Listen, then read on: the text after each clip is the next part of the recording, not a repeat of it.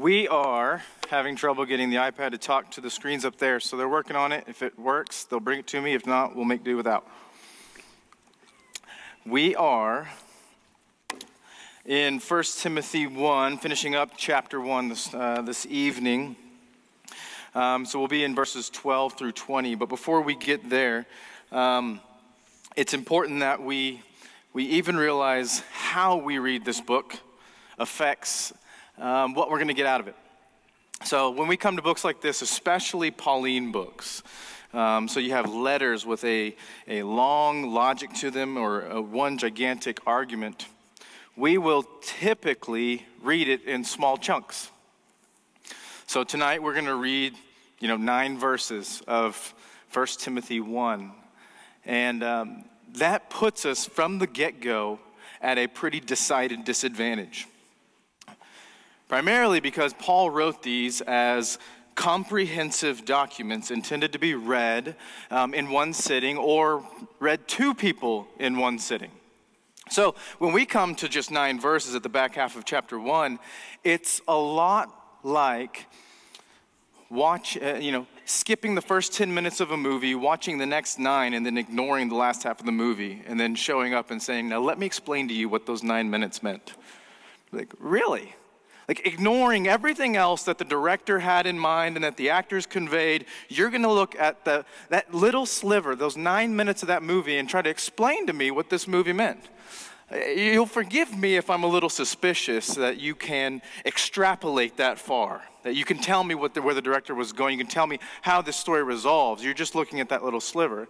And we do that a lot with Scripture. We, we come to this particular section and we say, wow, like Paul is, has some really important things to say about grace and mercy. He's going to talk about what it means to throw some people out of the church, to hand them over to Satan. Now, to ignore everything else that's going on in the book just puts us behind the eight ball. So, one of the benefits that we have um, in, in, terms of kind of a study like this is not only do we normally have it on screens, but we can, we can, we're recording the, the audio to these kind of things, and we need to make sure that we are constantly tracking through. That we don't divorce uh, verses 12 through 20 from particularly verses 3 through 11, because I'll, I'll make the argument that it's actually the back end of the same argument. And then we got we can't ignore the fact that it's going somewhere. Like what Paul says to us tonight is going to affect what he says in chapter 2 about prayer, what he says in chapter 3 about elders and deacons. And so, one of the things that we have to do when we come to letters like this is we have to always be reading over our shoulders. We can't just keep moving on. It's not this onward idea.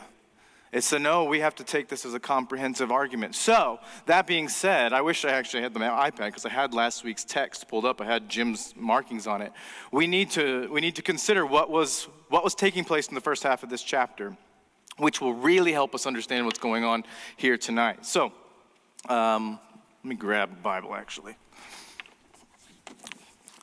In the beginning of 1 Peter or 1 Timothy 1, um, Paul not only issues his greeting to describes who he is and his relationship um, to, to the church and, and, and as an apostle of Christ Jesus, then he, he introduces us to the recipient of this letter and gives his kind of initial typical Pauline greetings. Then he goes into what he wants to communicate to Timothy. And, and verse 3 is very telling. Verse 3 actually sets the tone for our verses tonight. He says, I urged you when I was going to Macedonia, remain at Ephesus so that you may charge certain persons not to teach any different doctrine. And tonight's text is going to be the continuation of that instruction.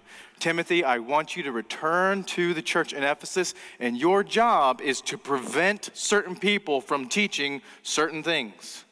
A bit of a stout instruction, a bit of a unnerving instruction at times, but he, he says, This is your job. And then he goes on and he explains what the problem is. He says, now some of these people have gone in and they've perverted the message. They have, we have leaders in the church that are teaching doctrine, teaching a gospel contrary to the one that was initially preached when the church was planted in Ephesus, when I appointed elders there. He says they're bringing in this Jewish mysticism that is holding out the law as still somehow essential to following Jesus. And he says, I don't need you to debate with them shut them down. Like, you are not going to let them teach any longer. That's what he, that, that, that's the instructions from the first half of the chapter. And then he establishes, he says, you know why the law exists? The law exists for those who are unrighteous. It's not for those who have been saved by grace through faith. The, the law is an old epoch, it is something from a previous time. And then he kind of he ends with this uh, this vice list, this list of, of things that are going wrong that Timothy needs to address. And then he says in verse 11 of chapter 1 that they have been teaching something, uh, whatever else is contrary to sound doctrine, in accordance with the gospel of the glory of the blessed God with which I have been entrusted. And uh, if, you, if you have your own Bible or if you have your notes from last week, it's really important that you underline that word entrusted because it's going to color a lot of tonight's text. It's going to paul is going to draw on that idea and say this this matters. There's something that we have to hold on to.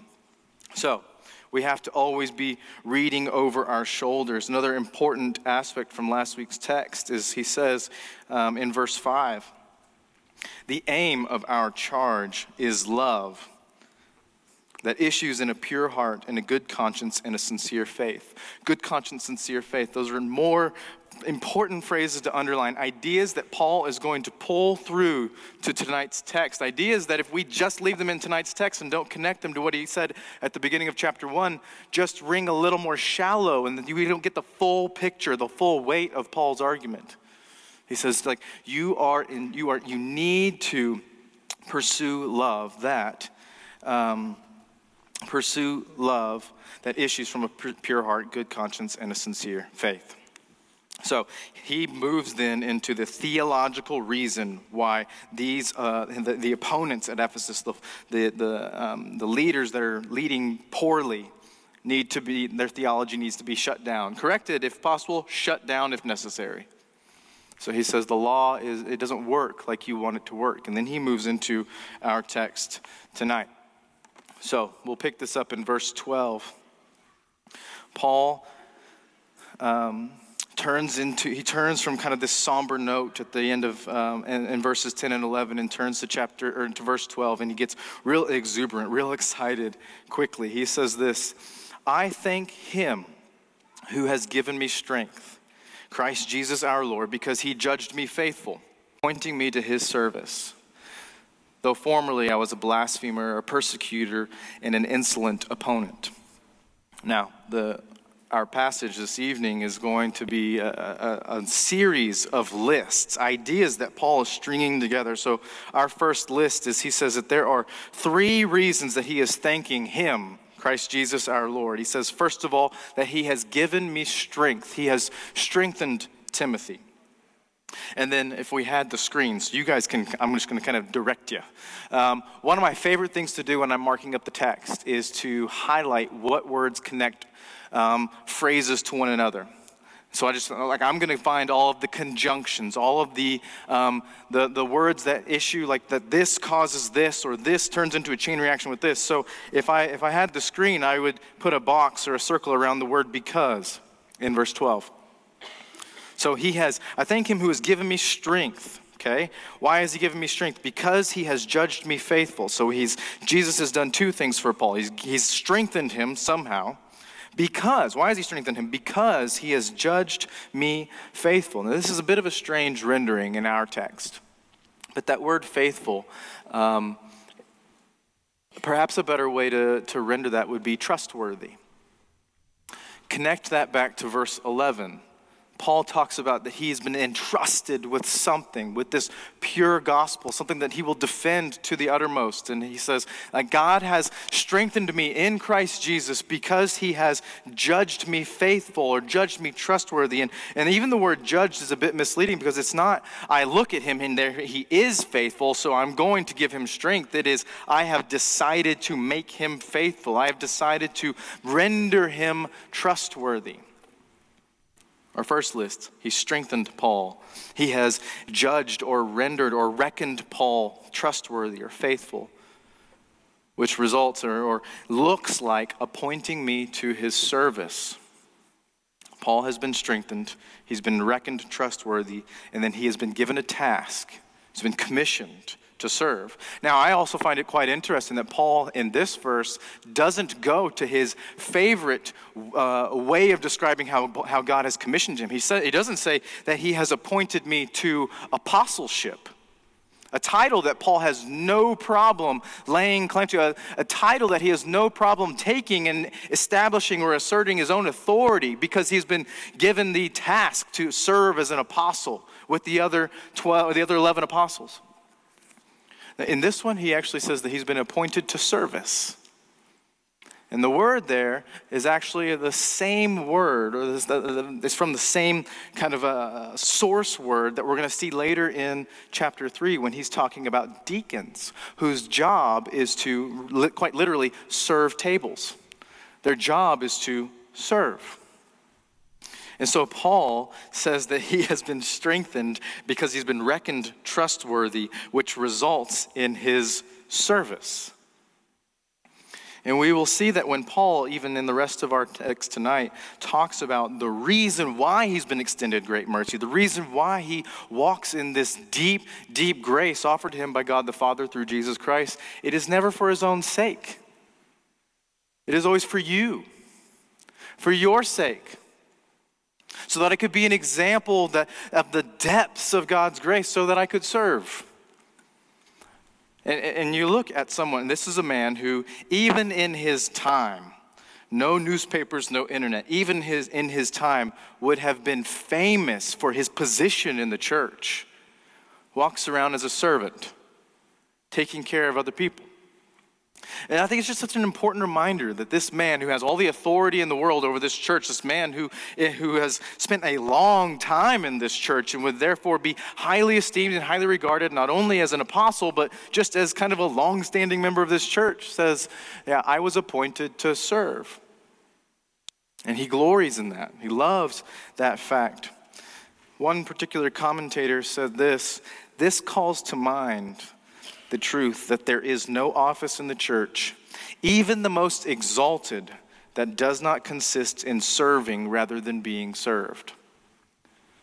You say there's no such thing as I will be served before I before I serve. You just know, like Paul sets the paradigm for us, appointing me to his service.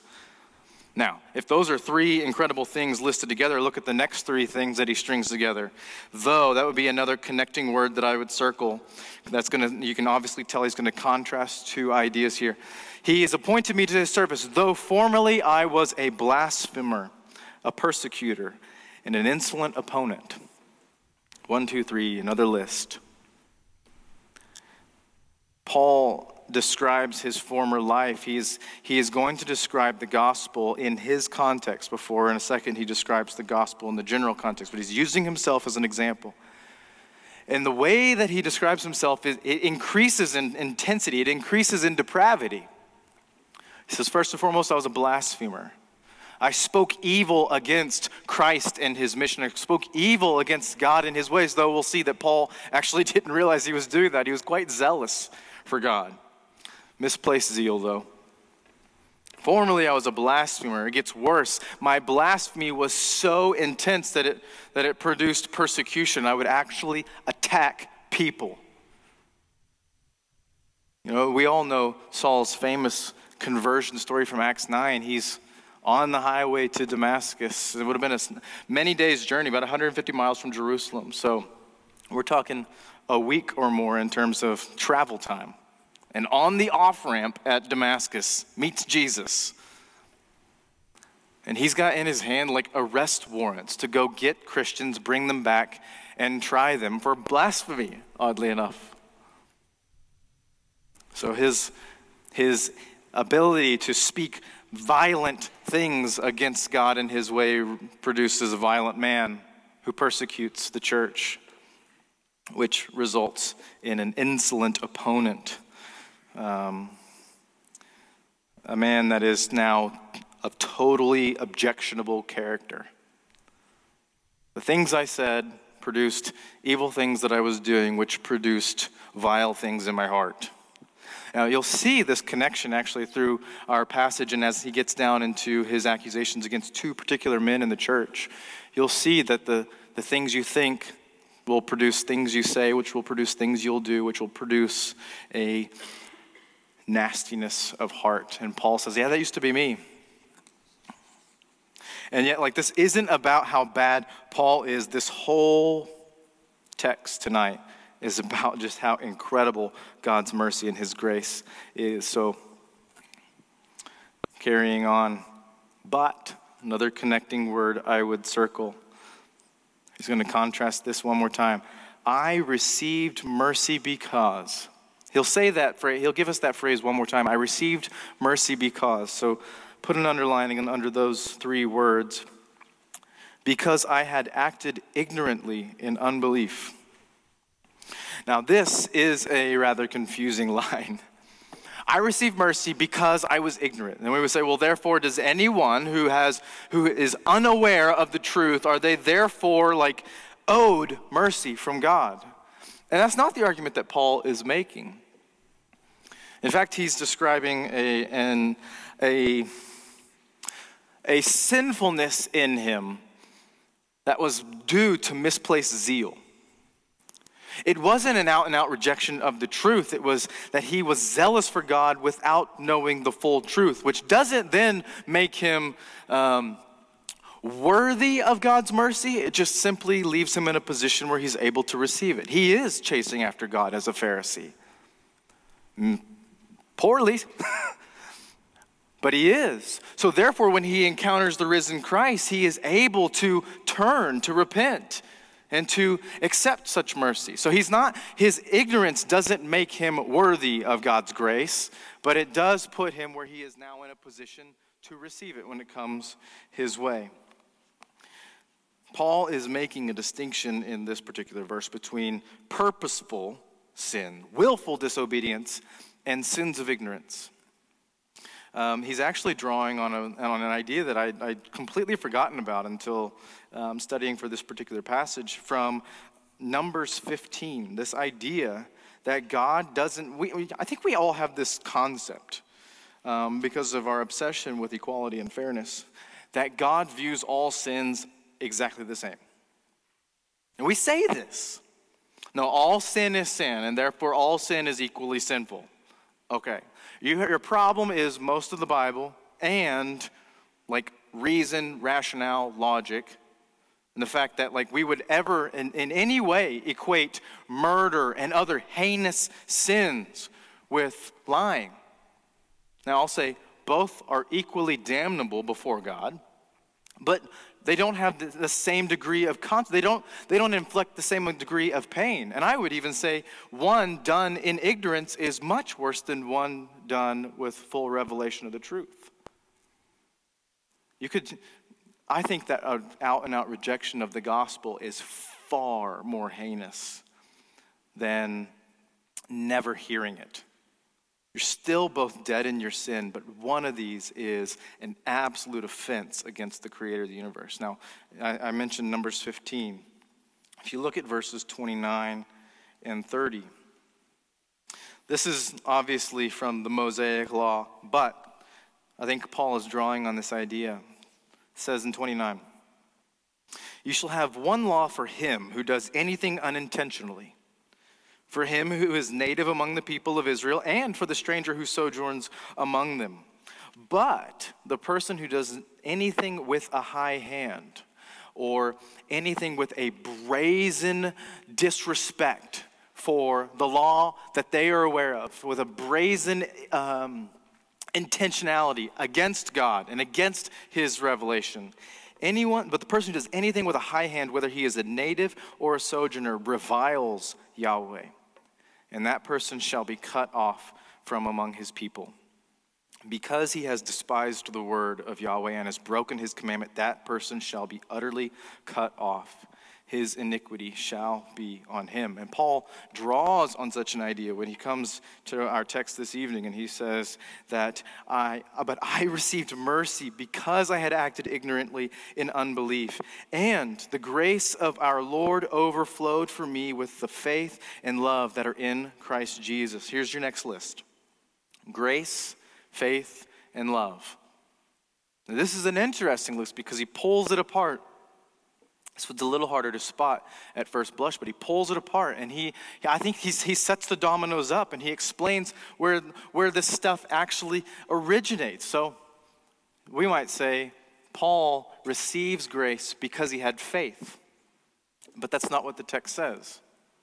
I won't, I won't even argue that it says that elsewhere.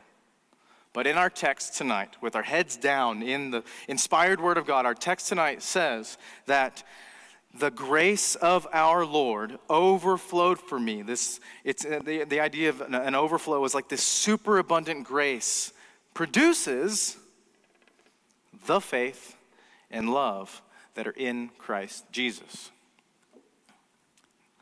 God has been so gracious. This is Paul's message in our text tonight. God has been so gracious that it has welled up in me an ability to have faith the faith, the apostolic faith, the, the true faith in the true gospel.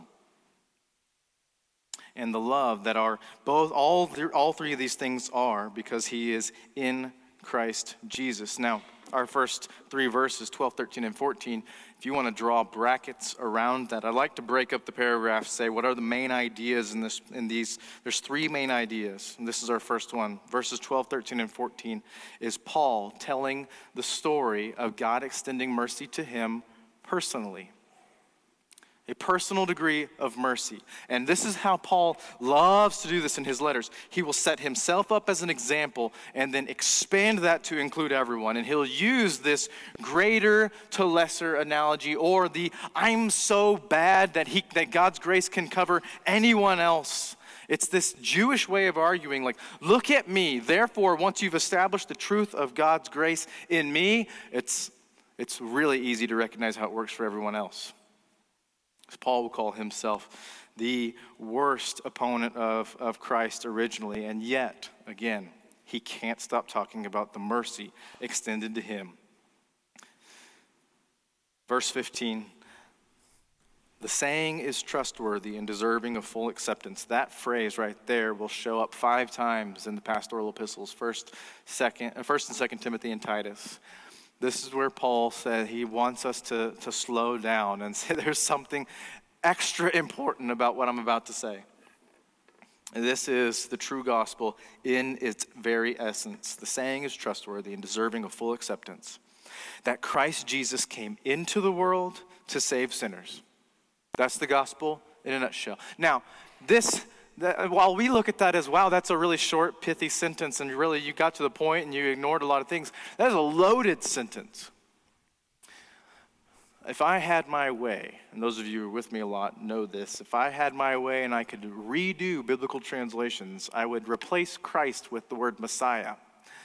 I think it's really important that we see that, that Paul is claiming something really special here about Jesus, that he is the Messiah. Christ is a title that I think we just glance, like gloss over pretty quickly, but it is the Messiah, Jesus. So we have in Jesus the one who fulfills everything, all the expectations that Israel rightfully had and doesn't fulfill all their inappropriate expectations. But we have the Savior that Israel has longed for, all the way back to Genesis 3 the fall. We have the one who fulfills every pregnant expectation of the Old Testament. When it says Christ Jesus, read Messiah Jesus, Jesus the Messiah. Paul is explaining the gospel in very profound but phrases. The Messiah came into the world to save sinners. There's and the idea of the incarnation, the pre-incarnate one who condescends to poor little humanity, takes on human flesh and fulfills the mission of the Messiah. To do what? To save those who have lived absolute evil lives as an affront to the creator of the universe. That's the gospel according to Paul.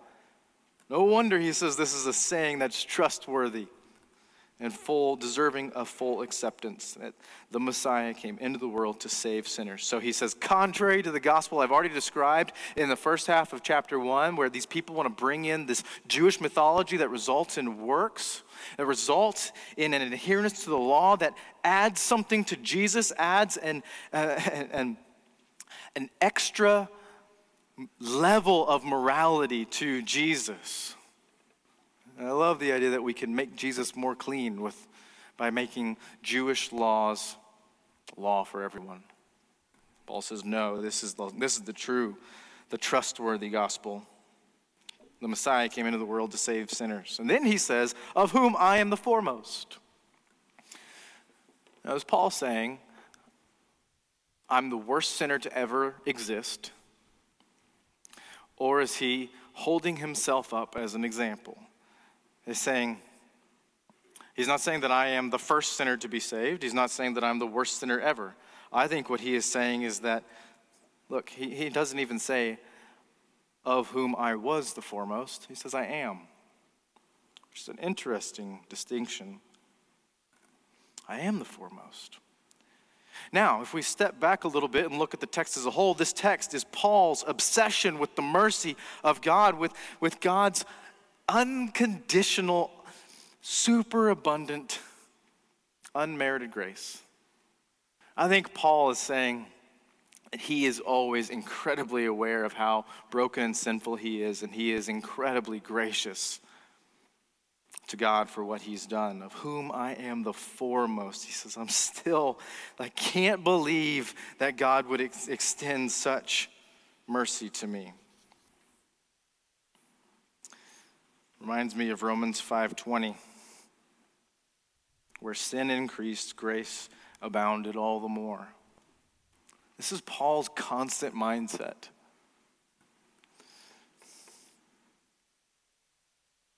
It says in verse 16, and this is another connection I would circle, but even as the foremost of sinners, I received mercy for this reason. That's the second time he's used that phrase, as he did back in verse 13. That in me, as the foremost, Jesus Christ might display his perfect patience. His perfect patience as an example to those who were to believe in him for eternal life. Now, that brings me back to, the, to why he uses the word foremost twice. I think Paul is setting himself up as an example, as a prototype, so to speak, of how God deals with vile sinners. Because then he goes and says, Jesus might, he, he wants to, the mercy is given to him, he's, it's received so that as the prototype, as the prototypical sinner, as the, as the sinner exemplar, Jesus might display his perfect patience as an example to those who were to believe in him for eternal life. Perfect patience brings me to Jesus taking on many of the qualities of God himself.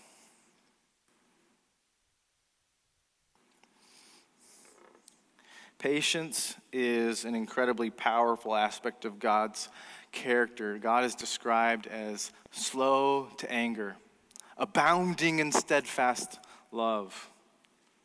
Romans 2 says that his kindness and his forbearance and his patience are intended to lead sinners to repentance. I have to believe that's why Paul put it like that right here. Because I am the prototypical, the, the, the, the sinful example and watch how God deals with me. He's so patient with me, and it's not meant to excuse, it's meant to prod me towards repentance so that he might display his perfect patience as an example to those who were to believe in him for eternal life. The primary theme of this paragraph, so if the, if the first three verses of 12, 13, and 14 describe God's mercy to Paul, verses 15 and 16 describe God's mercy available to everyone, to all sinners, it says. And to any who would believe in him for eternal life. So Paul goes from specific to him, general to mercy for all, and then he ends with this beautiful doxology. He says, To the King of the ages, this is verse 17, immortal, invisible, the only God, be honor and glory forever and ever. Amen. Verse 12, he starts out in thankfulness, in gratitude for these very personal, very intimate, very immanent characteristics of God, these, these things that Paul is enjoying, that, that he has given Paul strength, he's extended mercy, he has appointed Paul to service. There's this grace that Paul himself is experiencing, and he's thankful for that. But it's amazing how by the time he talks about this incredible mercy available to everyone, by the time he gets to verse 17, he can't keep it at the personal level anymore. It's no longer this real intimate, it's this cosmic, incredible transcendent being that he is worshiping. Look at these King of the ages. He's eternal, immortal, he is incorruptible. These are, these are characteristics with God that we do not share. Like, I know how to extend mercy, though imperfectly so. I know how to be gracious, though imperfectly so. I know how to be kind most of the time. I have no concept of these qualities that Paul is now describing, that he is blown away by the fact that God has always existed, that God does not experience any degree of decay, nothing affects him. He's invisible. He transcends our physical status, and He is the only God. If you want to give yourself a scripture reference when it says the only God, underline that right. Deuteronomy 6 4. That's the Shema. Paul can affirm that the same God, and here's the beautiful part about this doxology who is it referencing, Jesus or God? It just says the King. Who has Paul been talking about in this passage, Jesus or God? I'm not too inclined to run down and force an answer. And I wonder if Paul intentionally blurs the lines as to who the king is.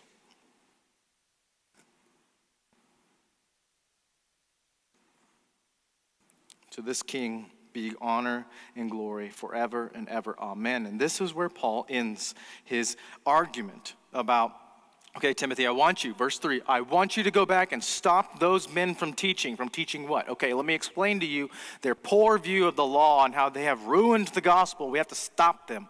Okay, well, what's the right answer? Okay, let me tell you what grace, let me tell you how God extended mercy to me. Okay, now let me tell you how that means He extends mercy to everyone. Got it? Now let's pause and worship for a minute. Okay, to the King. And then he returns to his instructions to Timothy in verse 18. He says, This charge I entrust to you, Timothy, my child. Notice that he used the word entrust again. Much like Paul was entrusted with this perfect gospel in verse 11,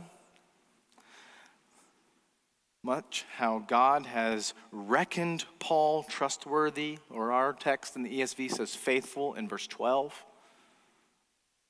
And he says, You, Timothy, this charge I entrust to you, my child. In accordance with the prophecies previously made about you, we don't know what those prophecies are. You can go to 1 Timothy 4, verse 14, and it talks about the, the, the, elders anointing and prophesying over Timothy at his ordination. There are a number of other speculations as to what the prophecies are. Largely irrelevant to what I think Paul is trying to get across. I think Paul is saying there is a divine authority at work here. Because I was strengthened by God, and therefore I was entrusted with this gospel. Don't forget the divine prophecies uttered over you, therefore, your calling is divine as well. Therefore, this charge I entrust to you in light of these prophecies made about you, that by them you may wage the good warfare. Wage the good warfare. Verse 19 holding faith and a good conscience. Now, here's where I want to pause and spend a few uh, minutes. If you'll recall back to verse 5, he already strung together faith and good conscience. Um, he says that there's something about waging the good warfare, whatever that means, that looks like holding faith and a good conscience. Um, this is not only do we not have a whatever. I don't have markers. I didn't intend to use this board. Okay, you just have to listen more. Um, if you'll recall, the last couple of weeks, and even uh, going back to previous semesters, we've talked about this connection between orthodoxy, right belief, right doctrine, and orthopraxy, right practice, and their connection. I've typically contended that right belief produces right action. And I'm not backing down off of that. But I also don't know that it's quite so linear. I don't know that it's quite so linear. I actually think that um, good belief can produce good action. Good belief, if ignored, can produce bad action. Bad action can actually ruin your belief. Paul doesn't really talk about what comes first. He just says you got to have both. You got to hold the faith, you got to have a good conscience, you got to have an ethic that corresponds to this faith. A few weeks ago, I had an opportunity to go down to a, uh, a camp in southern Oklahoma and speak to um, a bunch of college students at a little weekend conference. My task was to speak to all the guys. So they, they split them up. I had all the guys in the cafeteria. And, uh, and, and I, was, I was asked to come and speak on uh, many of the sins that are typical, uh, that typically experienced by college men and uh, looking out across this room, I was discussing, you know, sins of pride and other such things, and, and an idolatry of success. And then I was talking about um, the inevitable thing. I think the reason they actually asked me to come is to talk particularly about sexual ethics. And I just look at this room of guys, and I, and I say, you know, statistics say half of you have a, have a pornography problem in this room right now. And I told them that my experience uh, with guys being really honest with me is that that is a really low number. Probably far higher than that with men 18 to 22 or 23. Um, I told him, I said, I, I really wish that the problem was like that I needed to explain it better. I really wish that when it came to pornography or premarital sex or, or even the new sexual revolution, what, is, what are like sexual ethics in terms of homosexuality and gender identity, I really wish it was just a matter of explaining it to you better because I, I like that. I can do that. If it's just a matter of wording it right, I can, I can handle that to some degree. But I told him, I don't think that's the problem. I don't think it's explain it better, therefore you will believe it. I think it's that you just disagree with God. And therefore you are. What I said, what you guys don't know is that in so doing, you are slowly searing your conscience. I said, the, the sins that you'll hide now, you'll eventually tolerate. And the sins that you eventually tolerate, you will one day condone. I told them, I said, like, your, your ability to ignore the truth as you know it, to, to, to squash your conscience and to live uh, with an ethic that runs contrary to the faith, will eventually produce a non faith. The sins you hide today, you will soon tolerate, and the sins you soon tolerate, you will eventually condone. I said, watch as your behavior undoes your faith. And I think Paul is describing a lot of the same situation here in terms of it's not enough to just believe the right things, it has to produce right living. Your orthodoxy influences your orthopraxy. Now, can I just trust my conscience, therefore? I don't know if I'm willing to risk that. my conscience, unbridled, left to my own devices. One commentator put it this way, and I could have reworded it, but I thought it was so good, I'm just going to read it. He says this We must also remember that conscience alone is not enough, because our conscience can deceive us.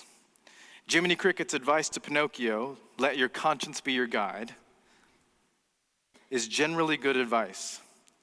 But if your conscience is seared by sin, it is of little help. Jonathan Edwards likened conscience to a sundial and God's word to the sun. Only the light of the sun will give the correct reading Moonlight cannot work, candlelight is folly. Both will mislead you. The sunlight of Scripture will always tell the truth. And when you live by the truth with a clear conscience, we are in great shape. So, what I love is that he says it's not just have a good conscience, trust your conscience, it's a biblically informed conscience. It's an ethic that is informed by Scripture. It's, it's the faith in a good conscience. I had a great conversation this morning with a young lady who was asking me. She, she's purchased a devotional for her family to, to go through together, and it happens to be structured around the Westminster Shorter Catechism. And she knows enough about our movement to know that we're a little hesitant to jump on board with creeds. And so she asked me, is this like is this going to be heresy if we go through the Westminster Shorter Catechism? And I told her, no, not if you use the catechism as it's intended. I said, we don't like the idea that we would use your ability, your, the, your requirement of believing everything in that catechism before we'll baptize you into church membership. We would never do that. That's what our church movement fought against 150 years ago. But a catechism is intended to take biblical truth and, and teach it in easy to understand and retain ways. So I told her, I think it's incredibly beneficial for you to go through this with your family. You know why? Because they're going to start to internalize the scriptures. That's what it's for. And I got to share with her, like, this is, this is much better than behavior modification with your children to get them hooked on the doctrines and dogma found in Scripture through studying the catechism together. I said, I have other catechisms I like more, but whatever. I like that you're going to go after this. What you're going to do is you're going to bolster up the faith such that it informs their conscience and they work together. A biblically informed conscience is one that, as he says in verse 18, wages the good warfare. He asks Timothy to hold himself to a faith and a good conscience because leaders can't themselves ask others to adhere to an ethic they won't. So he says, You got to stand up. And then he gives this instruction By rejecting this, some have made a shipwreck of their faith. By ignoring their conscience, by having an ethic that doesn't correspond to truth some have made a shipwreck of their faith, among whom are Hymenaeus and Alexander, whom I have handed over to Satan, that they may learn not to blaspheme. Okay, Paul really knows how to end on a downer. But here's what he's saying He's saying, Some men, because they are willfully rejecting the truth, Contrary to, look at how this folds in on itself. Contrary to Paul acting in ignorance earlier in our passage, he says, Some take the faith and have shipwrecked it because they don't live in line with it. I've had to hand these men over to Satan so they may learn not to blaspheme. Now, first of all, you might recognize some of these, these names. Hymenaeus, you'll see in 2 Timothy 2. Him, uh, he, he's with another guy named Philetus or Philetus, who they were teaching everyone that the resurrection had already happened—a Bit of a no no in Paul's book. So he says, not like these leaders are hurting the church. Alexander, we don't know as much about. There are several Alexanders mentioned in the New Testament. We can't pinpoint which one he's actually describing. But nevertheless, you have men who are ignoring the truth with their actions, and therefore their orthopraxy, their bad action, their inappropriate living has shipwrecked their orthodoxy. So he's had to hand them over to Satan. This is just Paul's way of saying, remove them from the church fellowship. This is excommunication, removing someone out of the church. Now, this isn't remove them, ha ha ha, punish you, you shouldn't have wronged us. This is so that you would learn not to blaspheme. This is remedial.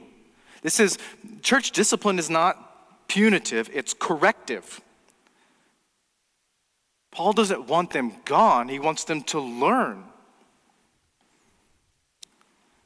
After all, Paul says, back up in verse 13, that formerly I was a blasphemer. And by God's great mercy and kindness, I learned not to blaspheme. I'm going to deal with these men for their own sake, but for the protection of the church first and foremost, so that they would learn not to blaspheme. Church discipline is always working its best when there is, at some point, restoration to the fellowship. And that's Paul's aim. Same thing in 1 Corinthians 5. He makes recommendations. This is corrective action, removing someone from the fellowship, because Paul, like you see all throughout here, he received mercy after all, verse 16. As an example for those, he's not, it's not for him. He's, his obsession is with, as it says back up in verse 12, serving others. And therefore, he will protect the church, even if a difficult decision has to be made to remove two destructive men from the fellowship. And what I love is that Paul leads by example. He says, Timothy, you've got to go do some very hard work in Ephesus. Follow my example. I've already dealt with two. I need you to go back and stop the others. And he says, remember, like I was entrusted with this gospel, I have the divine authority to, to act.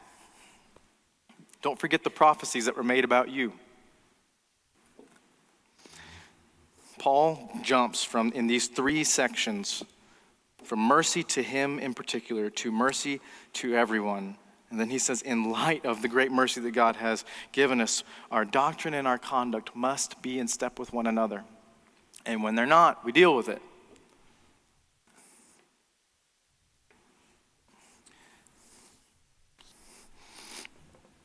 Paul, after all, is himself a blasphemer now counted as one in Christ. That's his hope for these men.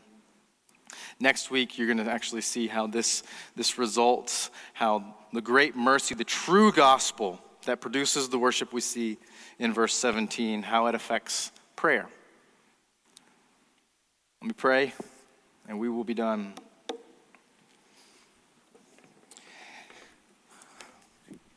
Father, we too are exceptionally grateful for the mercy you've extended to us and for the testimony we have through these incredible documents that you saw fit to preserve for thousands of years, that we would benefit from such testimony. And like Timothy received incredible instructions from your apostle, we too can see the need to take what's been entrusted to us and to entrust it to others. We're grateful for Paul's example of mercy, service, and discipleship.